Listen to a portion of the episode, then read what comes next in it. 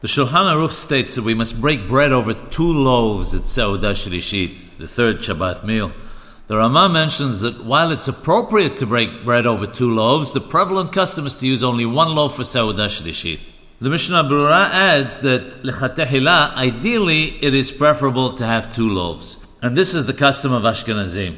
The Ben Ish Hai states, however, that 12 loaves of bread must be placed on the table according to the Sod, to the Kabbalah, as revealed by Rabbeinu the Arizal, just like for Friday night and Shabbat morning. In all cases, only two of the loaves are lifted for the bracha, the blessing of Hamosi, and this is the custom of Sephardim and Ashkenazim who follow the Sod.